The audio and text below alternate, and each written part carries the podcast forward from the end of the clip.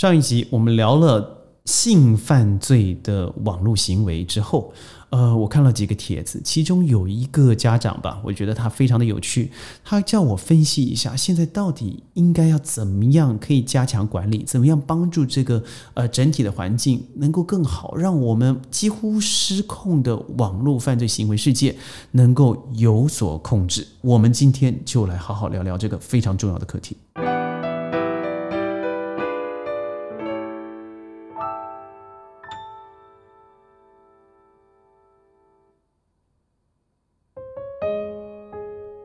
欢迎各位加入今天的宣讲会，我是宣。在宣讲会里头，我会以前商业教练的心得、对前瞻教育的看法、国际事件的见识，还有四处游荡的小故事，在每天15分钟之内，为各位分享一个我认为值得分享的议题。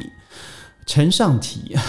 应该是3-4天我们在讨论一样的问题了，因为从 Amanda Todd 她的故事里头，让我有太大的启发了。我们身旁有不论是大人还孩子，千万要小心。我所说的性霸凌、性剥削，它绝对不是存在18岁以下而已。您相信吗？我身旁有一个，我不可以说他是德高望重，但我觉得他在业界是小有名气，但是因为我和他的关系已经将近20年的朋友了，在商业也好，在工作也好，甚至某一部分我还一起读书的一个好的女性朋友，他已经30多快40岁了。他在2019年底的 Christmas， 我还记得他跟我聊了好久，整晚，那也是我好久没有喝了红酒，喝到快微醺了哈，但那个状态之下了。他跟我聊了他在网络上面受到的性剥削，您不敢相信，对，他将近40岁了。他或许是在爱情上面的空白，生活上面的紧凑，让他忽略了有这样的人真的进入他的生命，而伤身伤财。所以他不会只是一个单纯的18岁以下。我要说的18岁以下，只是因为他实在占了60%的受害人，那已经非常恐怖了。那你现在如果还把线上的情色世界和线下是脱离开来的，我告诉你，太傻了，你简直不是活在这个世纪的人。现在线上为线下服务，而线下只是线上具体的总和结果而已，也就是它根本就是一个产业链了。以前我在2018年、2017年做的演讲的时候，在内地我还特别强调了，未来的线下就会是线上的延伸，而走到极致以后，就是两者根本缺一不可，你不可能只拥有单向。当然我们现在的网络购物非常通行，但不要忘记了，你始终拿到的实货，它是由店面或是厂商出货的。我要说回来这个东西了，主题，我们要怎么样加强环境上面的可能。第一个我当然觉得是政府了，不论是我现在说华语，所以我必须可能很多的华人政府、华人的国家会听到我的节目，但不要忘了很多的华社啊。我认为打击未成年影像产业链必须要强而有力的一个法律执行层面，那当然必须要完整的立法。第二个是执行者要强而有力，包含了其中一个叫做网络警察，而网络警察本身已经不能再是我们以前所想的土法炼钢，他必须要有真正的专业训练、学历，而他必须要进入一个深化的研究，因为犯罪者太厉害了。各位，我刚提到的这个 N 号房事件，这个年轻人有多厉害啊？他有超过 164.5 万的人联署，要求这个人一定要公开这25万用户是谁，他为什么会进入这样子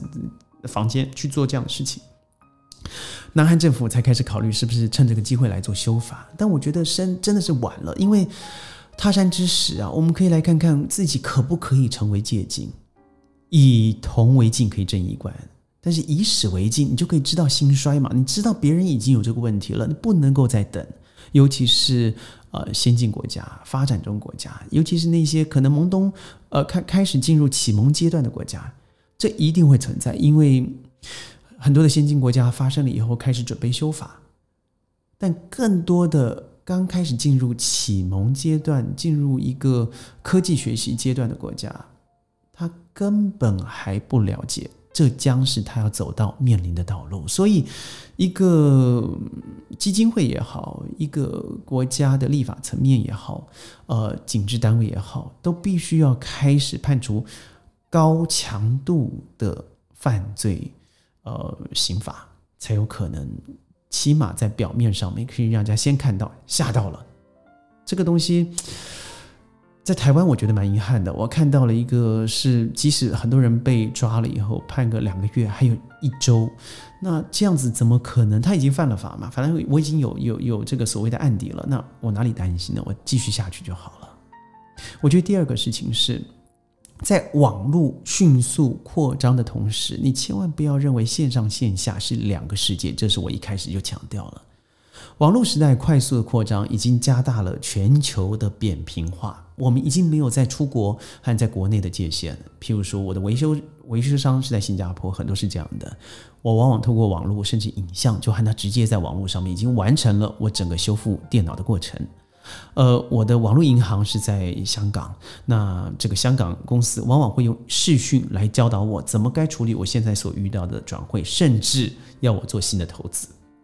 受害者的所在地和这个人口贩子他的位置，或是影像观看者啦、贩卖者啦、制造者、持有者、购买者、经营网站的人，他可以在世界上各个不一样的地方了。不要再想他某个区域某个结果会怎么样，他不会的。以前我们会透过去看影片，你必须要去租录影带、租光碟，然后拿到家里去欣赏，那还是比较单点的。但现在不是，现在是网络直接下载就可以了。你交了固定的 收取的会员费，它会持续的像这个 N 号房一样，它上载不一样的内容，依照你的会员 列别等级付的钱的多少，简单就这么说，它直接可以买到内容啊。所以他不要再想说他和我之间是有距离的，因为我永远在线下，我不会在线上，我会在线上不会在线下。现在的世界已经扁平化，而且线上的内容和线下是直接结合的。所以请记得，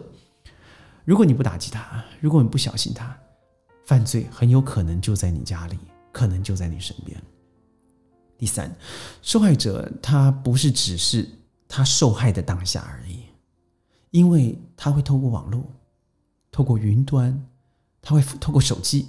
持续的在不一样的硬碟、不一样的手机、不一样的视讯、不一样的平台里头出现。只要出现一次就是伤害一次。所以我们都知道，在网络上面传播这个毁谤或是加害，那都是加重诽谤的。那为什么呢？因为它可以无远弗届的传递啊。所以当事实不被证明的时候，它就成为一种很恐怖的剥削，它会持续的施虐，它会因为这样子而造成2次、3次、无限次的伤害。也就是说，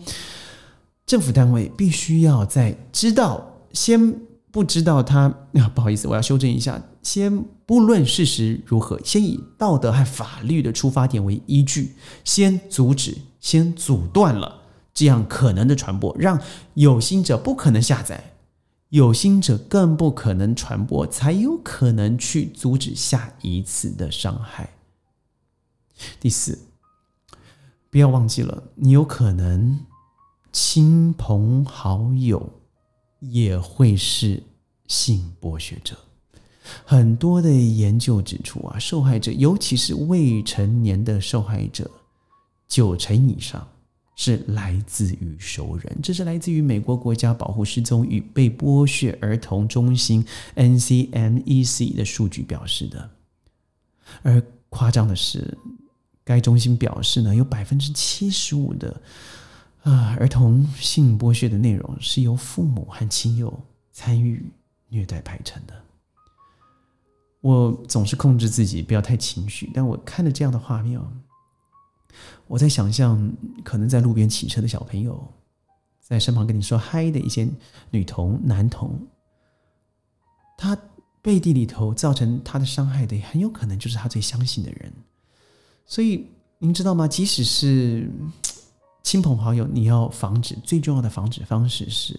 要告诉你所在乎的儿童，不是过度的保护，而是让他有这个认知，不论是谁，包含你自己所相信的亲人，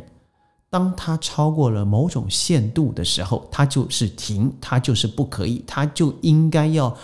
你就是应该要告知我，你就应该告知老师，你就应该要做通报，你不能够认为你相信它而全盘接受，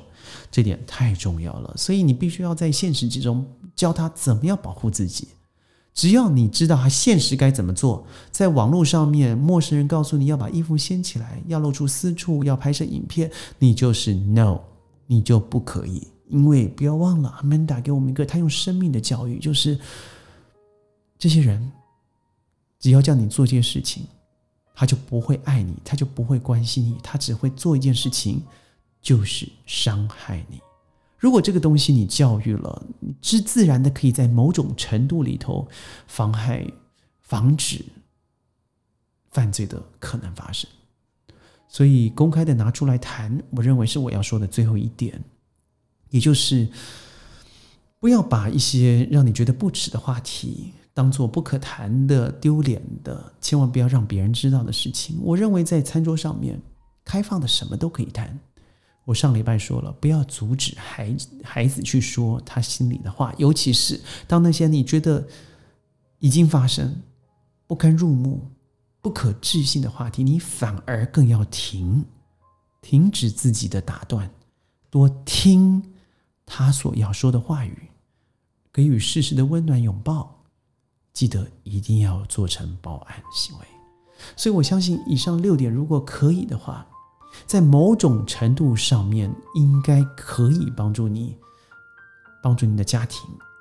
会对于性剥削、性犯罪、性侵害有比较好的认识。当然我们都不期待它发生，但它发生的时候，你有太多的机会可以协寻外头的协助，千万不要认为这是个丢脸不好意思的事情，让这个事态只有可能扩大，而你在第一时间不能防止，不要成为第二次的加害人。今天有点沉重，但是我认为这是